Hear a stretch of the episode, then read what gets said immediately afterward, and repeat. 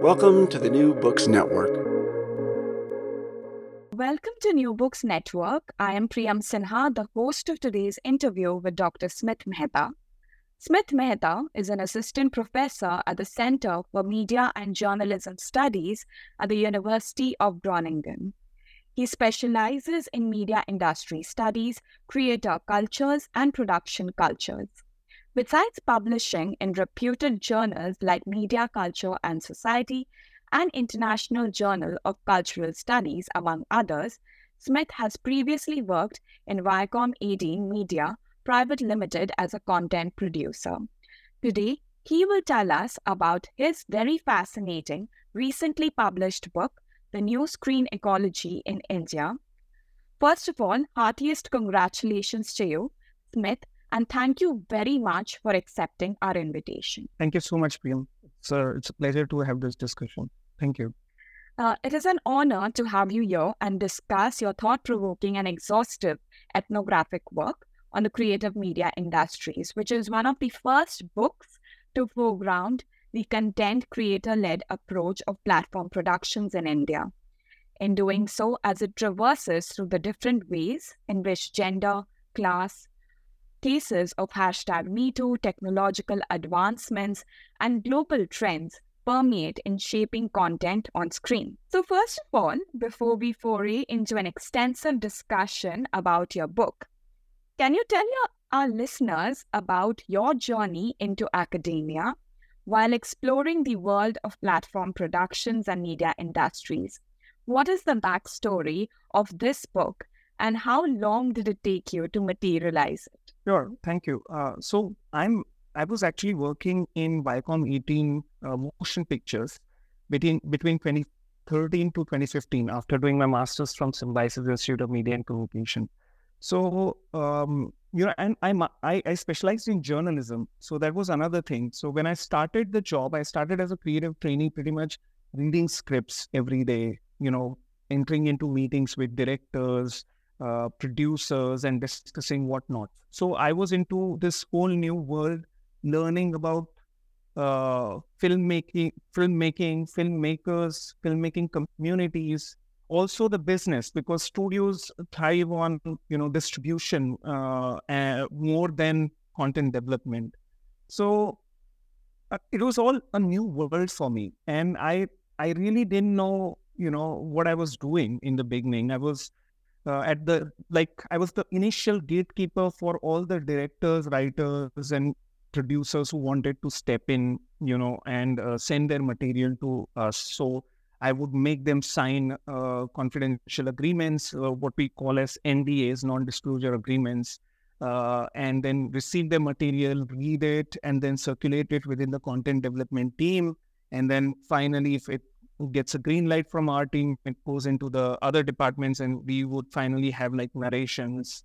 So during this two and a half years, I realized that, my job here is to be a gatekeeper, to basically, with little knowledge of the success or the failure of the films, just be able to decide what kind of films need to be held under this banner, whether they'll make profit or not. And from there on, I said, this is the time for me to learn the ropes of, also diplomacy. How do you treat a privileged director vis-a-vis a newcomer? All these sorts of different languages that I was obviously unequipped with. How do you react to narrations? And this experience taught me a lot about how the film industry works. And then, of course, there was a digital transformation taking place with a lot of people jumping on the internet, the rise of YouTube, the new YouTube creators, and Viacom18 at that point was starting its own streaming service named Voot. So I said, now this is the new change. This is something new. I was helming a short film project when I was at Viacom18, which was entirely my idea, named CineShorts.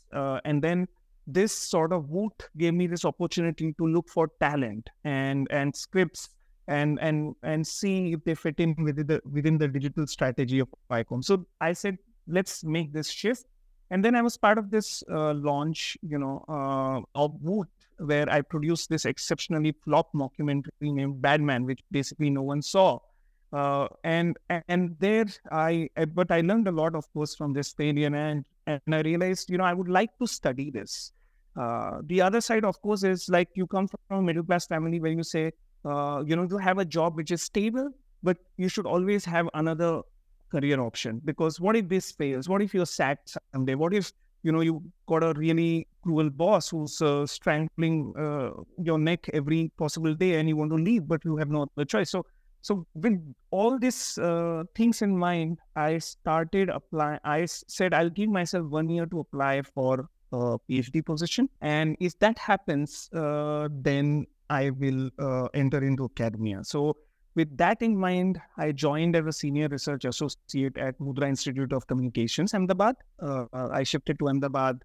I resigned from the job. I shifted to Ahmedabad. I started working during the day. I would work, on the several projects that MICA had. I was basically a coordinator for their digital programs, and then at the night I used to prepare research proposals, and then I applied for colleges, and luckily I found the Queensland University of Technology, where Professor Stuart Cunningham and Professor David Craig were working on a book called Social Media Entertainment, which is now at, I think, New York Press, Critical Cultural Communication Series.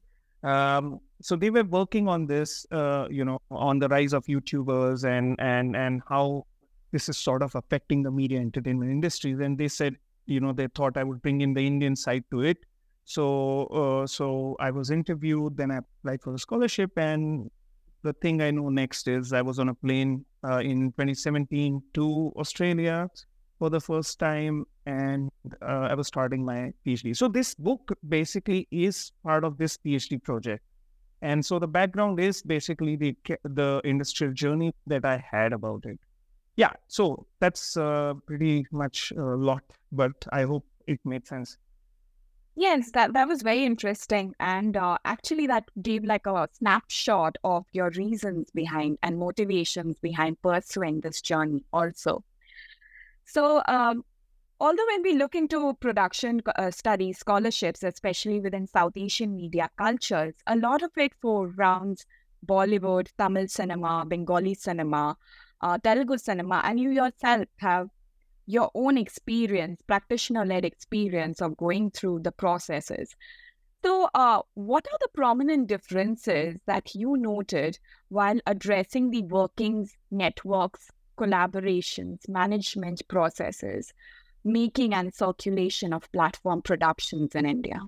So, when we initially, when I was initially writing writing my PhD project and of course the book, I was thinking about Hindi content creation. I was like, yeah, this is of course the main, the main circulation and consumption practice in India. I mean, at least the numbers are saying so. But what I also realized in the process, Priyam, was, it's not limited to Hindi circulation and Hindi consumption. Obviously, you have other 121 languages in India. So there are other languages that are there on YouTube. And of course, there are only a few creators who sort of make million views or 100,000 views, 500,000 views. But they are also important to this narrative of the advancement of the internet in rural pockets. People wanting to see the content in their language, sense of diaspora. Things that Ajay Nethik, Vibodh, of course, have written about. So, like for instance, Bengali is the seventh most spoken language in the world.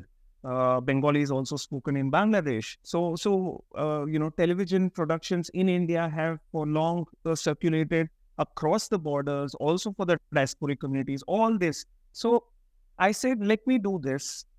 Of course, one thing that we need to note here is they were low in production costs.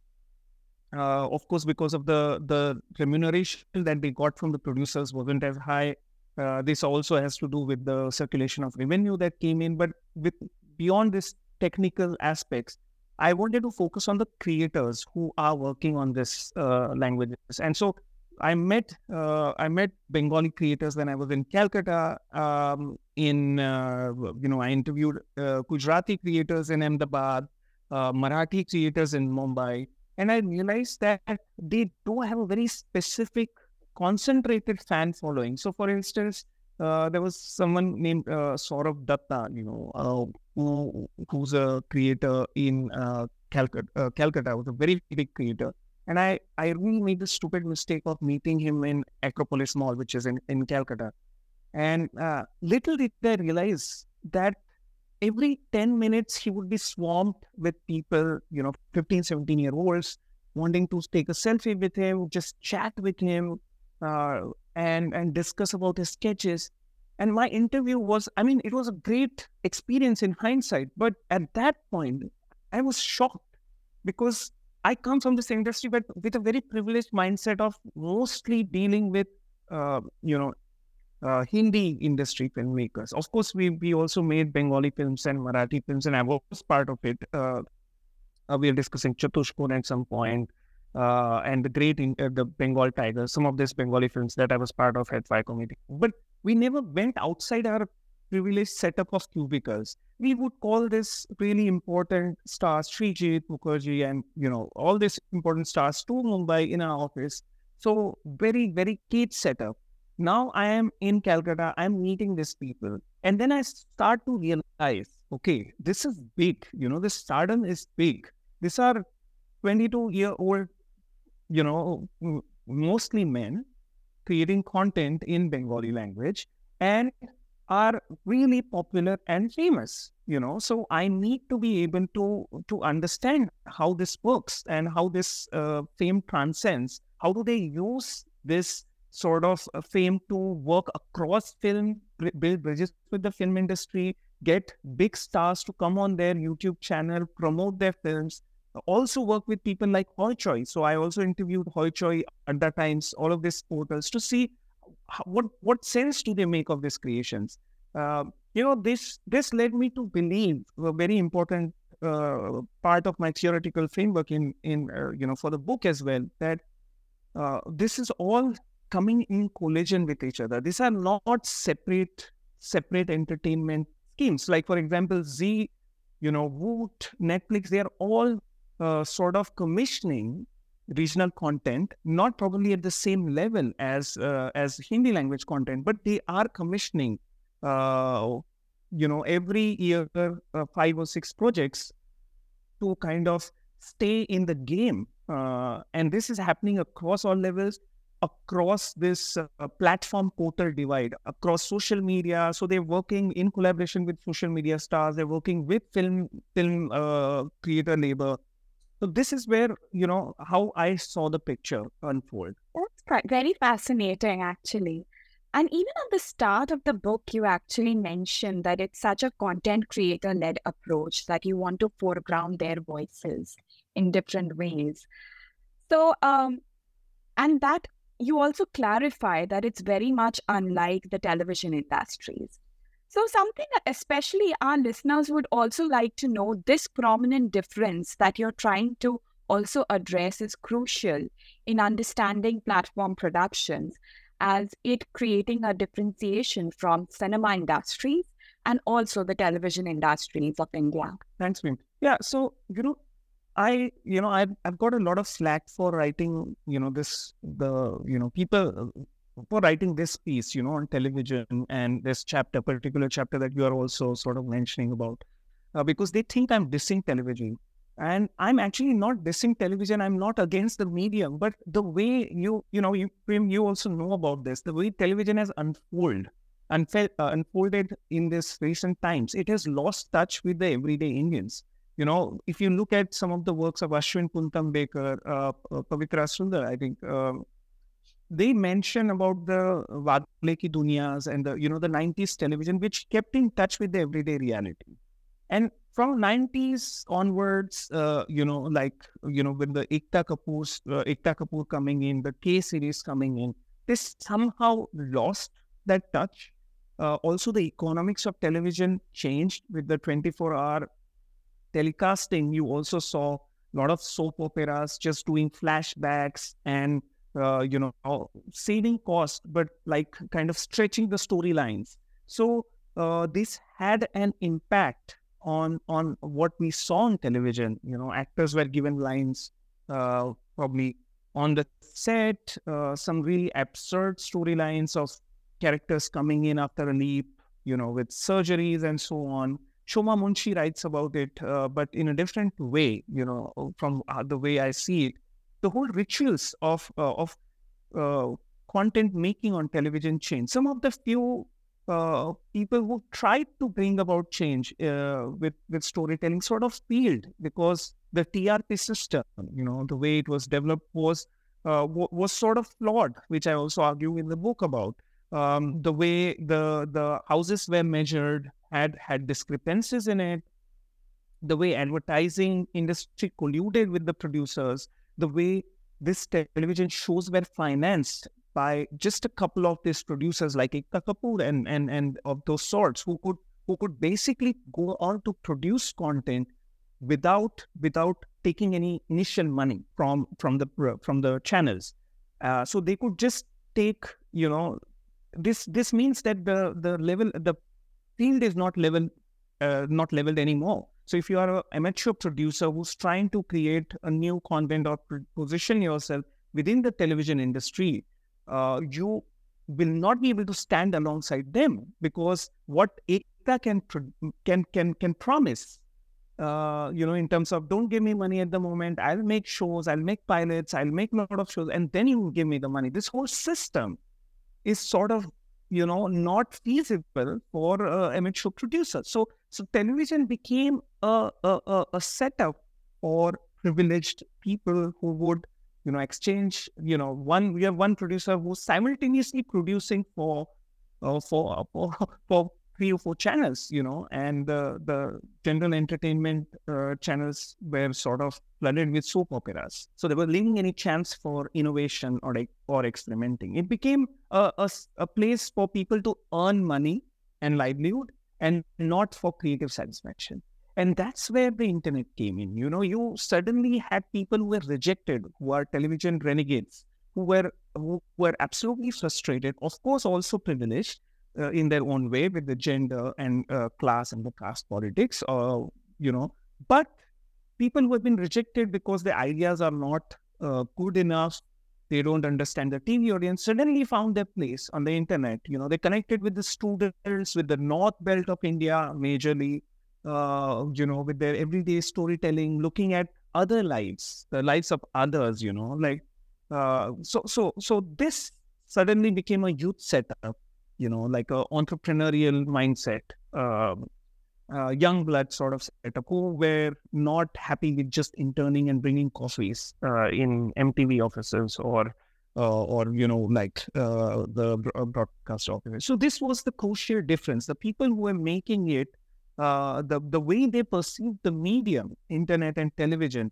really led them to create the different kind of content, like sketches, stand-up videos, low production but funny, for the youth sort of a space. So something that, you know, if you may think about MTV, you know, and in the 90s and then how MTV sort of went down, but then suddenly the internet sort of took its place. Yeah, that actually summarizes the prominent difference and the distinct identity marker that platform production is trying to make and is still establishing right now from the cinemas and the TV industries of India. So thank you so much for summarizing that so beautifully.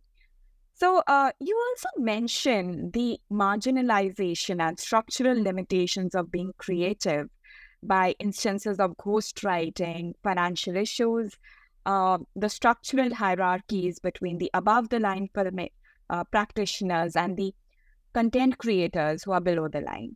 So could you tell us more about how you arrived at addressing some of these often unspoken concerns and rather creative negotiations that go into these content creation practices? Often a lot of it being playing safe or dodging the whole culture of offense to ensure that the TRP ratings do not dip. Yeah, so I think I mean, a lot of scholars have written about it. Like, you know, Greta's work in this regard is very important. Monica Mehta has written about it. The censorship also comes into picture here. But like, essentially, television had a very retrospective censorship, right? So you put something on television, and then the ministry notifies you if there is something wrong with it. So the television industry works in this way, whereas there is a very proactive way of censoring films, where, you know, first you get a censorship certificate, and then it goes on air. So internet became this sort of a place where you put out content, and all you have to worry in the beginning is about the copyright issues that the YouTube, you know, the strikes that YouTube might put on you. And Netflix again, and the streaming services that later came in, had their own internal S&P teams. I mean, I'm talking about Voot now. I don't know how Netflix would possibly function with the legal teams and the troubles that are going on at Amazon Prime Video, you know, the cases being filed and stuff like that. But essentially, you have a legal team which would basically tell you which sort of content is, won't create troubles for us, which should we modify, what kind of abuses are allowed, what is not allowed, what sort of statutory warnings should go. So, this is also to largely keep up with the very nationalistic and right-wing government expectations on the content creators. But this was essentially also, you know, the space for mostly men, you know, to create the content. This is where the limitations come in. All of these spaces, like if you think of all the women creators, you know, like some of the best women creators out there, Aditi Mittal, who's a stand-up comedian who creates content, they have spoken to me. Rasika Duggal, one of the actresses, you know, who's very prominent in TVF and Amazon Prime, Mirzapur, and a lot of stuff that she's done. She spoke to me about how the system in itself favors men, you know, like, you enter into the Film Institute, and if you are into acting, you are probably the only woman or a couple of women out in your circles. And then you are asked questions like, if you get pregnant, would you leave this course? You know, this would better be for men, for whom, you know, who would possibly stay in the course. So your industriousness, your discipline is questioned. Your ability to take up this course is questioned. Think of women cinematographers, you know. If you're short, then if your voice is different, you're made fun of it. Like, the whole point is, are you capable enough to run this show? And then they are forced to hide their feminine identities in order to be part of this setup. So there are these divisions, you know, even between the AOL and BOL, you know, a lot of people have written about it. Tejaswini Kanti has written about it. I'm forgetting a really important name here, a lot of people have written about it. But what is essentially happening here is there are a lot of these hidden divides that are prominent across film, television, and online space, where the way to look, what your gender is, what your class is, color, this is all taken into account when you create content. And sometimes this takes more prominence than the script and then the stuff that you have. People who accuse, women who have accused, who have gone through this mental trauma of sexual harassment, have taken the pain to then accuse this sexual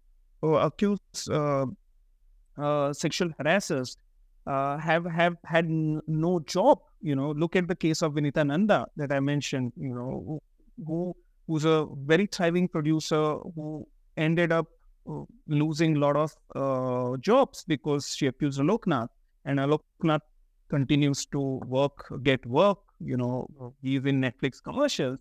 And then you see all these producers, Netflix, Amazon Prime Video, all these streaming services who are currently headed by women, you know, the content team, who come out on Women's Day, have this promotional messages, promoting women, but they rarely take into account, you know, the problems that are persistent in the system, and that also has to do within the production culture approach, where you know, the stars are bigger. You know, if the star says, I need this person on the set, I will take him or her.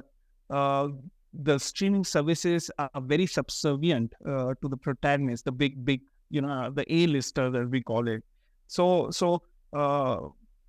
regardless of the numbers they bring in, it's absolutely your social relations and contacts that really help you sustain your position in the Indian media industry. I'm also very curious, especially to think through the time period, especially that you had studied this, because it coincides with the #MeToo allegations coming up a lot more publicly, and the precarity of new screen industries, content creators, especially women, addressing their concerns a lot more vocally.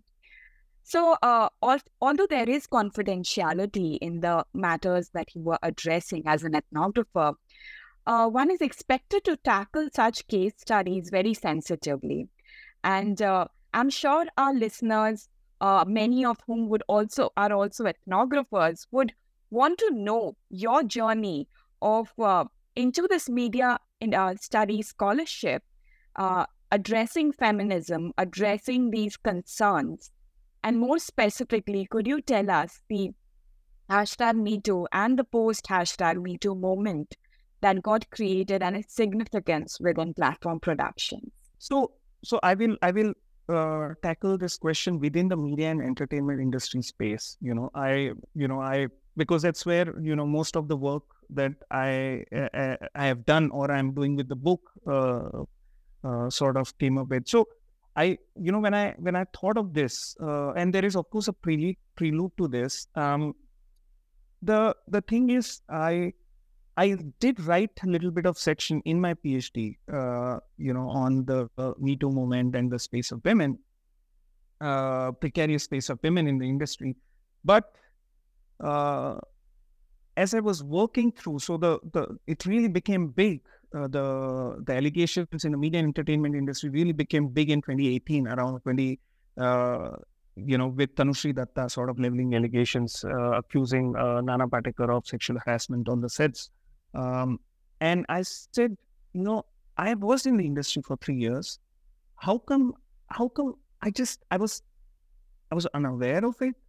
Like within the studio, how could I not realize this?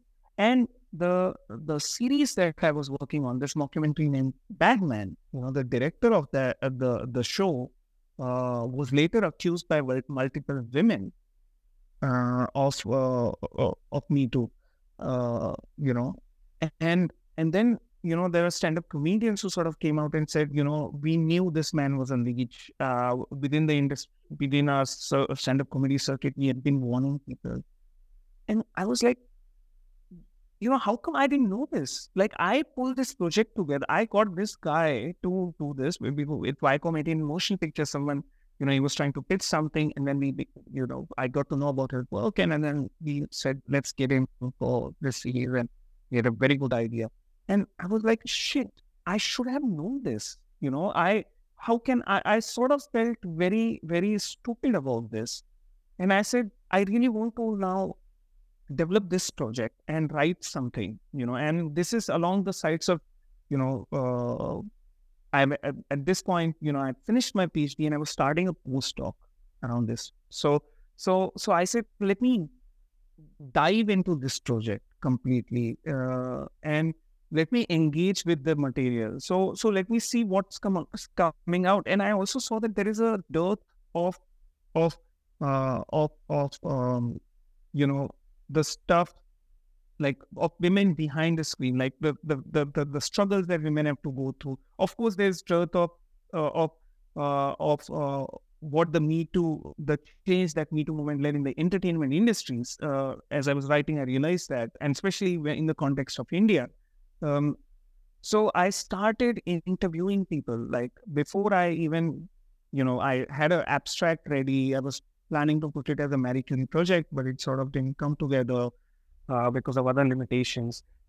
So I developed this project at Center for Advanced Internet Studies, where I said, okay, let's start by talking to people, and one good thing here was obviously my industry background. People knew me, people knew my work, and people were comfortable confiding in me, you know. This sort of helped me mount this paper. So the paper and the section on the Me Too, hashtag Me Too movement and stuff. So people, creators sort of came to me. They discussed, you know, how this had affected them, how this gave them, you know, Me Too movement was sort of made a mockery of it. And women became the victim of jokes, you know, now, you know, so, you know, I can't even joke with you now because, you know, you would call it Me Too, you would call it a harassment, and they would make fun of it. They would belittle the moment. And so there were all the sorts of positive and negative effects of it that came out. And I had to treat this, of course, sensitively by, initially I thought, you know, I should reveal their names because some of them were comfortable with it. But then I, you know, so one of the scholars that I wanted to work with at that point said to me, Smith, you know, it might be very, very difficult for them to work, you know, even if they agree to it. And I said, actually, you know, it makes more sense. You know, I shouldn't reveal their names. And, you know, that's how ultimately it came out to be that I will just anonymize all the names. Thank you so much. That was very useful. Also, thinking along the lines of a different aspect that you mentioned, one of the striking features I found in the book was how you elaborate on casting directors' roles. But one is in relation to hashtag Me Too and these allegations, but also independently. I was fascinated to think that how they juggle between having a sense of control in pinning down who classifies as an actor, who can act, who can be the face of the production, but also conducting auditions and then following it up by asserting how their role often gets invisibilized. I'm sure our listeners would like to know about this almost double-edged sword with which they always function and understand the role of a casting director. So, you know, I've actually, yes, of course, I did interview a couple of casting directors, but I also was closely working, you know, working on talent agents. So people who were identifying talent. So I think the interesting part was, at least the people that I interviewed, you know, they came into the industry wanting to be something else, wanting to be directors, actors, and then they said, okay, whatever job that I can get to settle into the industry, I will take it. So then they started, you know, some of the actors who've been trying for auditions went through the pain of getting rejections, getting lack of feedback, standing in queues for a long time, not being able to get a chance to audition. And all the sort of things, you know, that they faced, they sort of channeled that energy into building a casting agency where they said, you know what, let us do this process more carefully, more judiciously, and on the internet. So when you see TVF, a lot of new faces came into the picture, you know, people who you wouldn't think would qualify as your quintessential hero physique, you know, of the film or the good-looking face, you know, that typical jawline that you will see on television soap operas, you know, or, you know, women who look certain way, you know, getting those prominent roles. And so they sort of, you know, changed the system of the people they were looking for. They started going back to the times where you look at people who do theaters, who sort of work in small circuits, and they sort of started getting those people into the system. They started also looking at auditions more carefully, giving people reasons for the rejection. Of course, you know, even in these processes, there are politics involved in it. There is male gaze because most of these casting agents are men. So I'm not denying any of this, but I'm saying is the people who face rejections, of course, were at the forefront of this process, and they were trying to, in their way,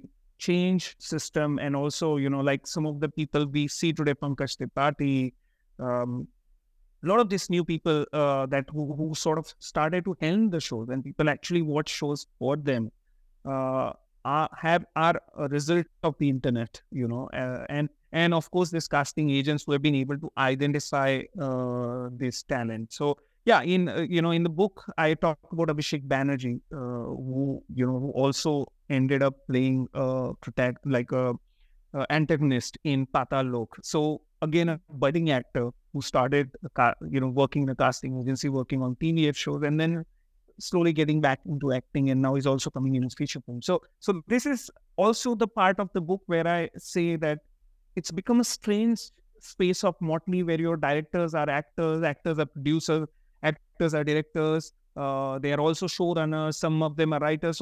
So India is unlike, other media entertainment industries where you have a lot of people doing a lot of jobs. They have a lot of aspirations, and your stand-up comedians also become showrunners and writers in a process.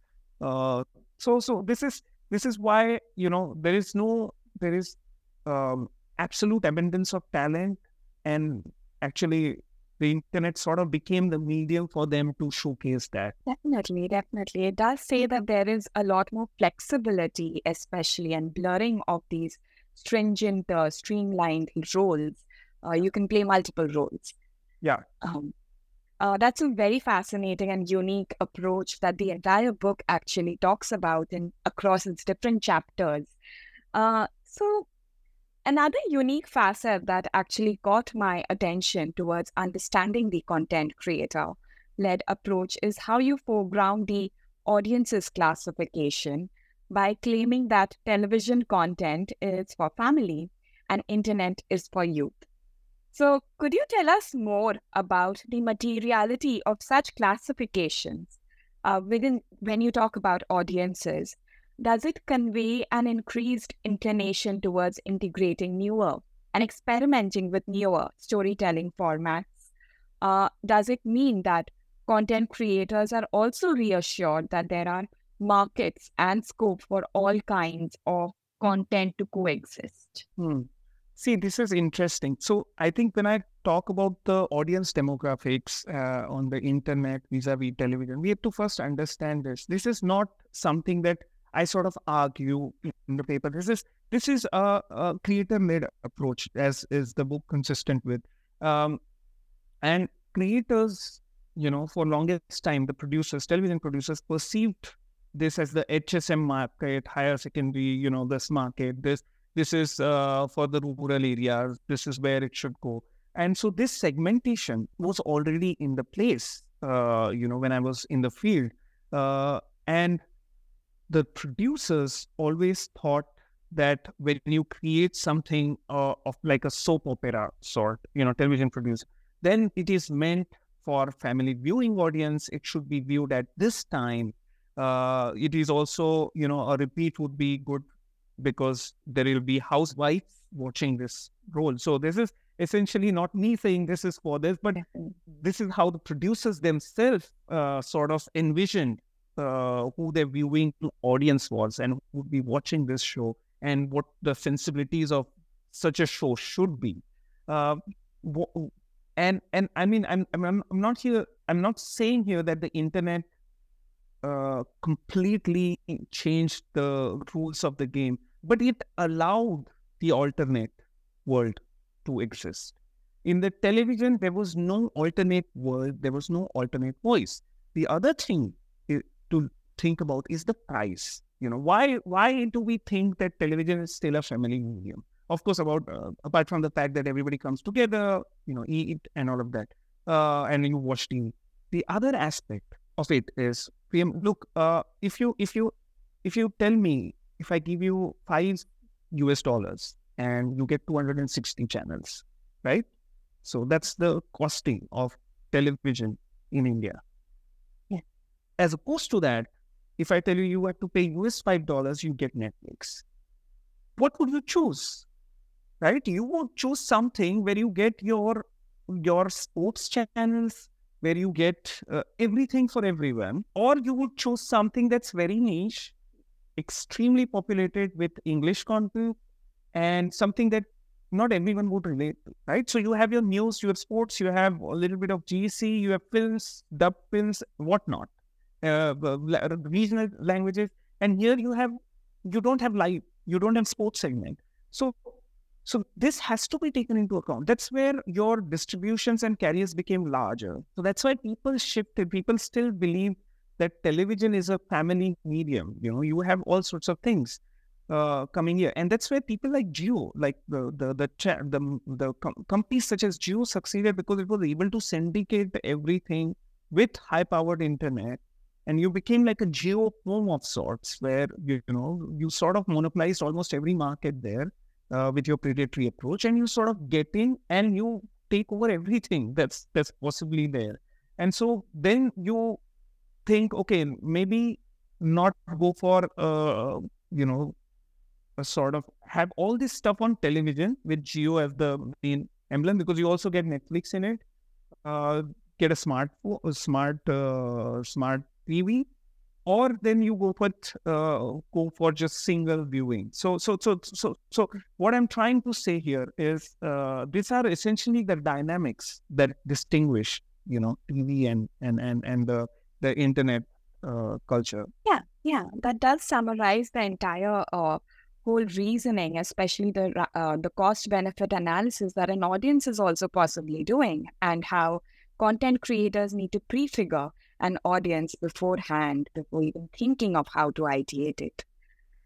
So the approach to platforms and eventually portals is one pathway for individuals and institutions, as it allows them to navigate the informality of traditional media industries while embracing the precarity of algorithmic culture, is something we state.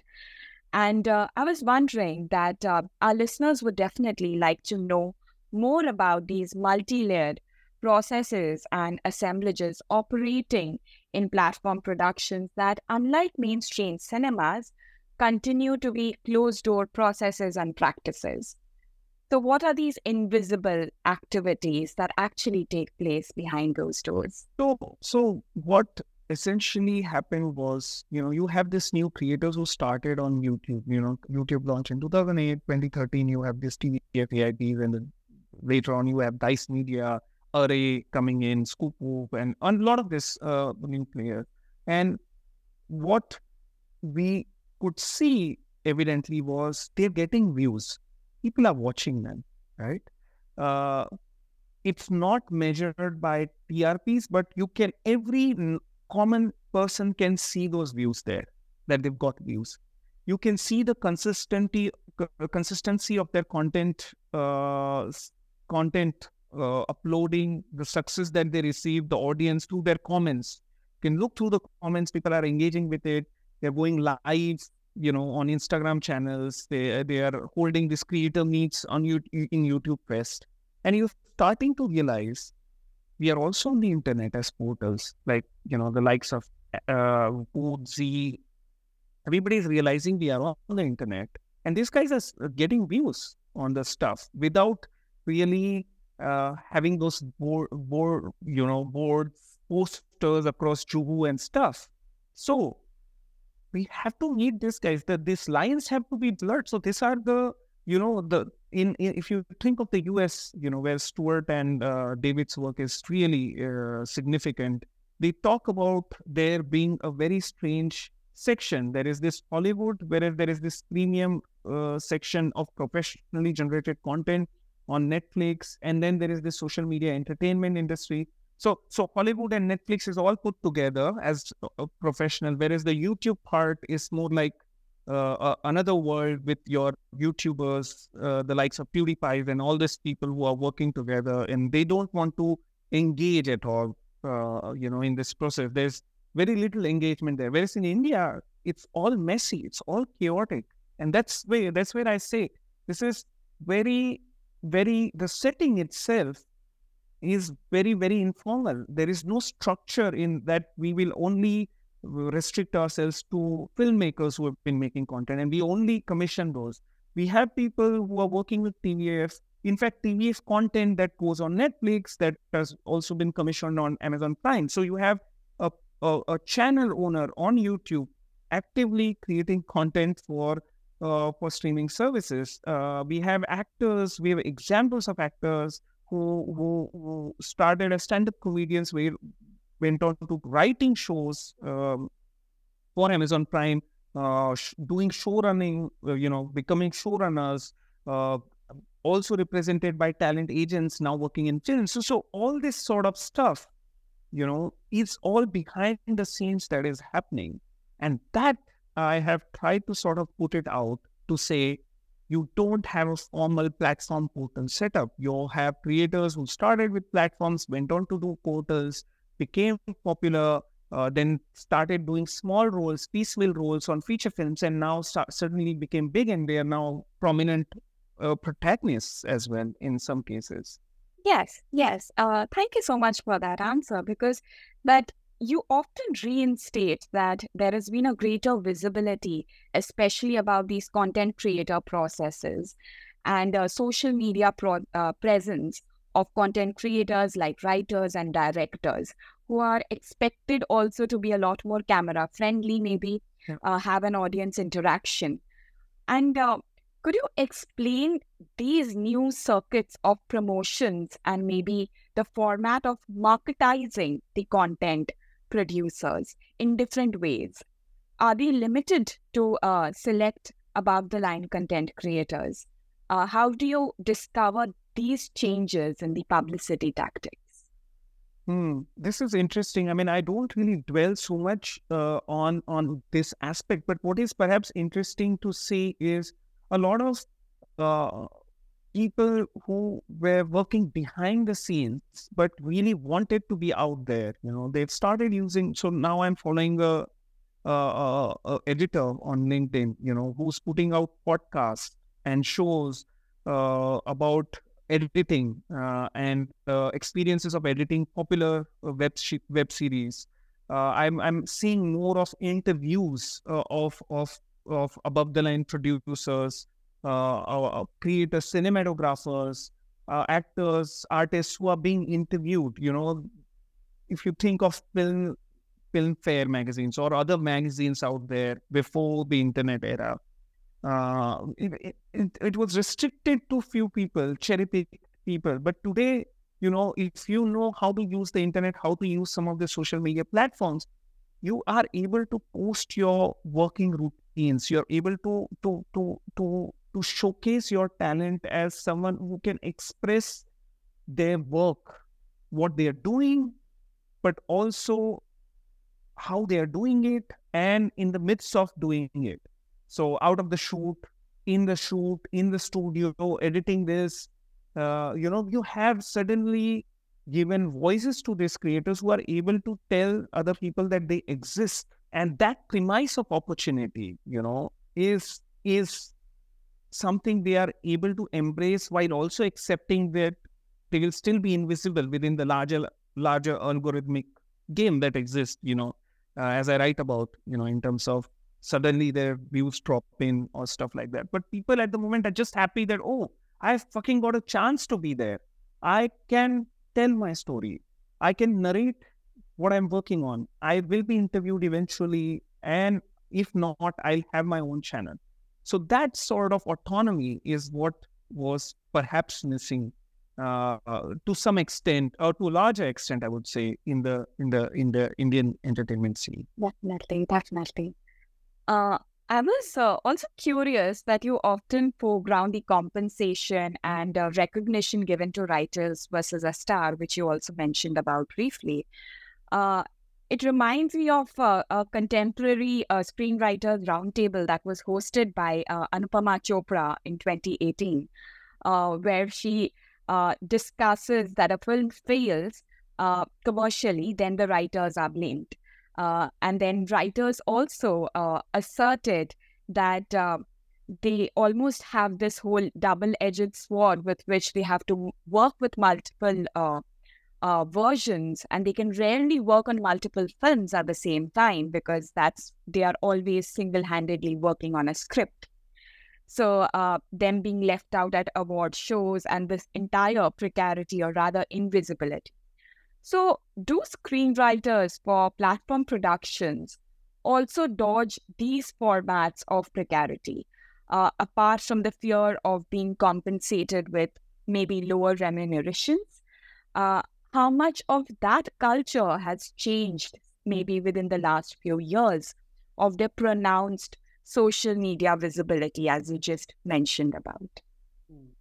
So there are multiple ways of looking at this. And this is a very interesting question, Priyam. And this is also leading to my future project, you know. What we've essentially seen is, if you look at the political economy of the Indian entertainment industry, it's largely driven by the A-lister. You know, you have the big actors with the Khans, you have the Roshan, and you know, like the big actors who make money, you know, whose sons are also actors, and the father was actor, father was a director, all that.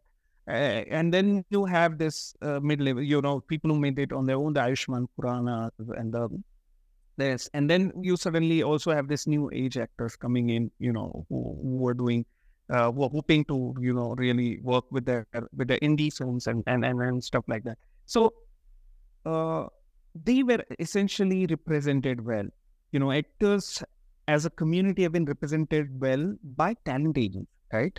You see these talent agents representing their interests well, promotions, you know, ensuring that they come on time, on sets and all of that. Now, suddenly, what we see is writers also getting represented. People who are writing for films are able to make choices because, you know, talent agents are scouting for work, so they can only focus on writing projects. So the idea of compensation, to some extent, of course, there are other politics that are associated between talent agents and writers, but to some extent, there is someone, you know, out there who's also eager to represent them, because there is so much of opportunity out there to write stuff. So there is a talk amongst remuneration. Of course, the recent ongoing strike in America will have its ripple effects in India as well. You know, in terms of talking about the residuals that the writers should earn, you know, as content is then distributed across different you know, mediums and platforms. So that has, of course, added to the voice. The other aspect to consider here is the writers themselves are now looking at contracts in place. You know, they are also being nuanced by asking, you know, I'm entering into a contract where I'm assured of visibility. No more ghostwriting. If I write something, I need to be credited for it. So people who are writing, you know, are slowly becoming aware of the stuff that they are getting into. So even if they do not let their, you know, they do not lend their names to it, they want a due compensation. And there are all sorts of problems with it. The other problem that I've sort of not mentioned in the book has to do with crediting. A lot of these writers are working, you know, especially amateur writers, people who start in the industry, they're writing on a draft, they are paid for a certain sum for working on a draft. And then, you know, once that draft is complete, whether you're happy or not, then you are just shifted away from the project. And then this project is given to someone else to develop. And then that project is given to someone else to develop. And finally, you only see one name on it, you know, as a writer who got into it.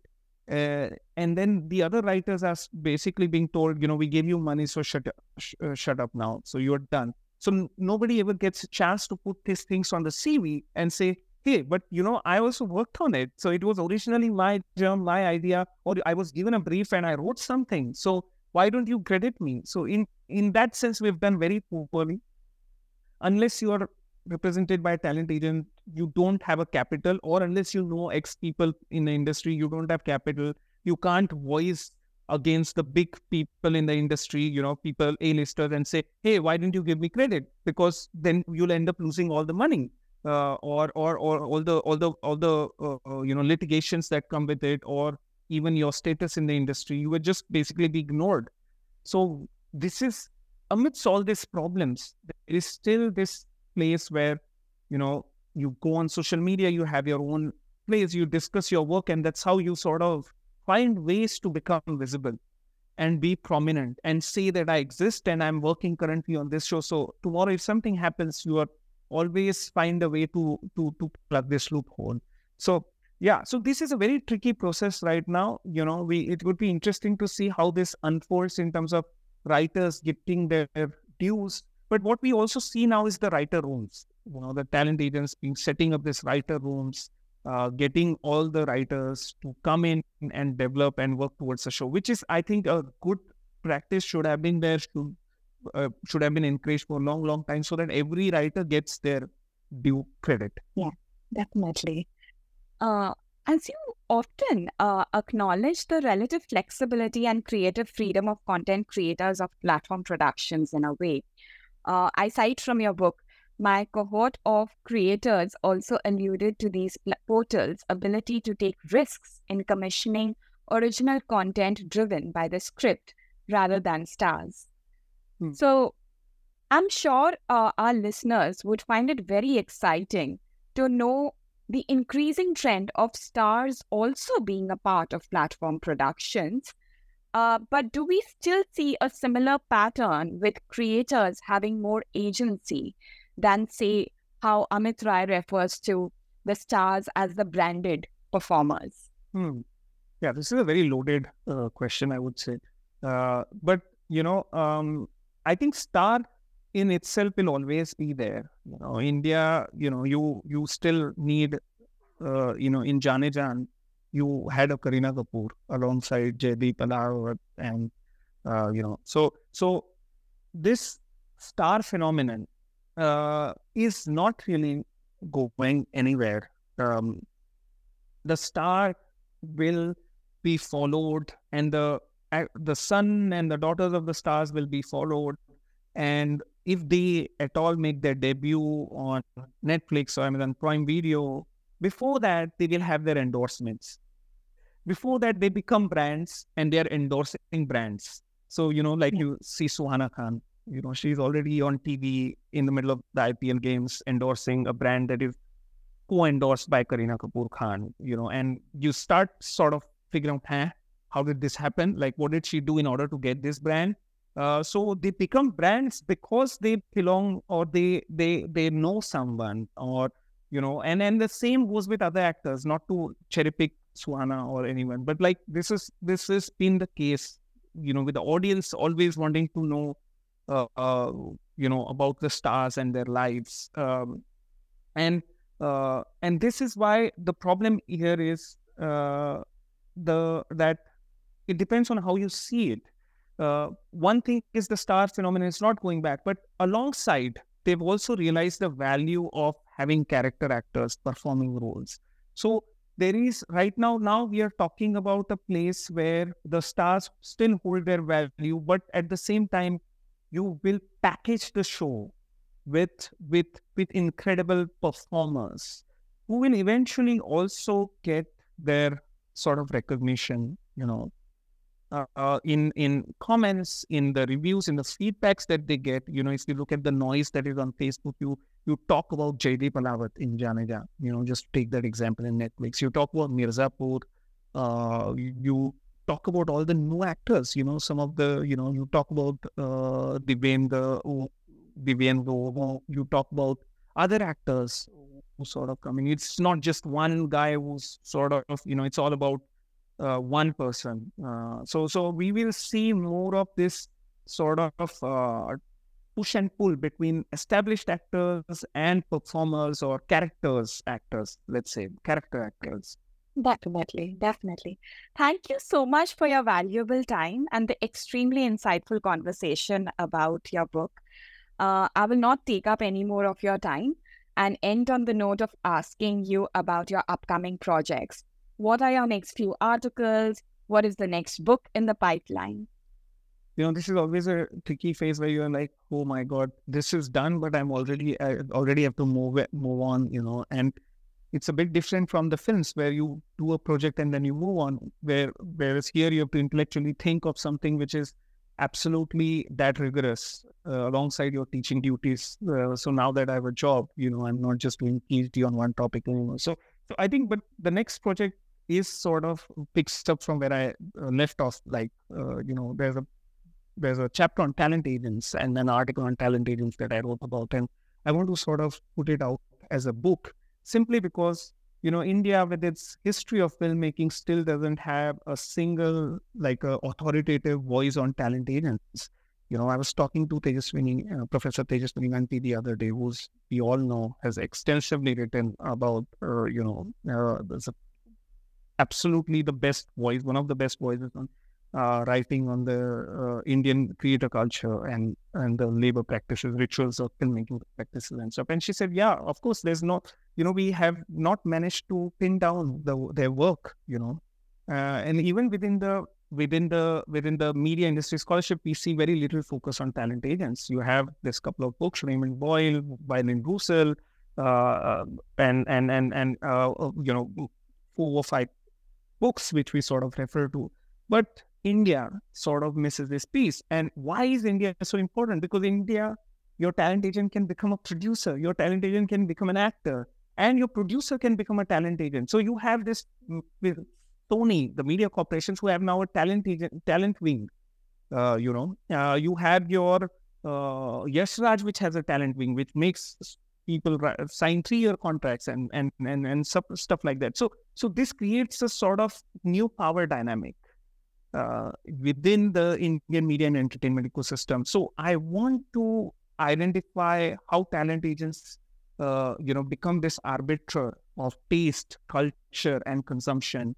What is their role within and behind the film industry? What works are they doing within the media industry in terms of not just managing a talent, but also creating value propositions for their streaming services. So this is sort of the next work where I hope to sort of see, sometime come alive and get a book project at some point.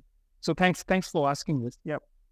Thank you so much. Eagerly looking forward to your next book project as well. And it would be very fascinating to draw the connections with your book that's just been published. Thank you. Priyam, likewise, I also hope to look to your work, flourishing. Thank you so much.